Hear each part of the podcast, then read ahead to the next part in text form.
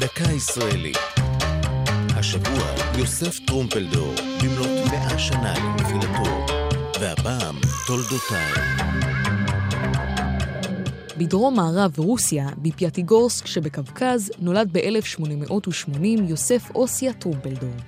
כבר בנעוריו בלטה אישיותו המורכבת. הוא הושפע מהסופר לב טולסטוי, הפך לצמחוני והתנגד למיליטריזם, אך במקביל התגייס לצבא רוסיה כדי להבהיר שהיהודים אינם פחדנים. במלחמת רוסיה-יפן בתחילת המאה הקודמת, ריסק פגז את ידו והוא אף נפל בשבי יפן.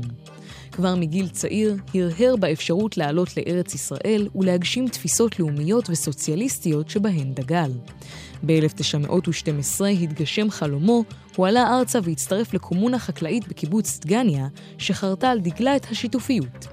בהמשך חזר טרומפלדור לשרת כחייל, הפעם בשורות צבא בריטניה. הוא הקים את גדוד נהגי הפרדות שהשתתף במלחמת העולם הראשונה, ולוחמיו היו יהודים. ב-1919 הגיע לגליל העליון שתסס באותה עת עקב עימותים בין צבא צרפת לערביי האזור. ב-1 במרס 1920, י"א באדר תר"פ, תקפה כנופיה ערבית את חצר תל חי היהודית, וטרומפלדור נפצע אנושות. לפני מותו אמר, טוב למות בעד ארצנו.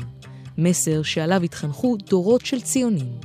זו הייתה דקה ישראלית על יוסף טרומפלדור ותולדותיו.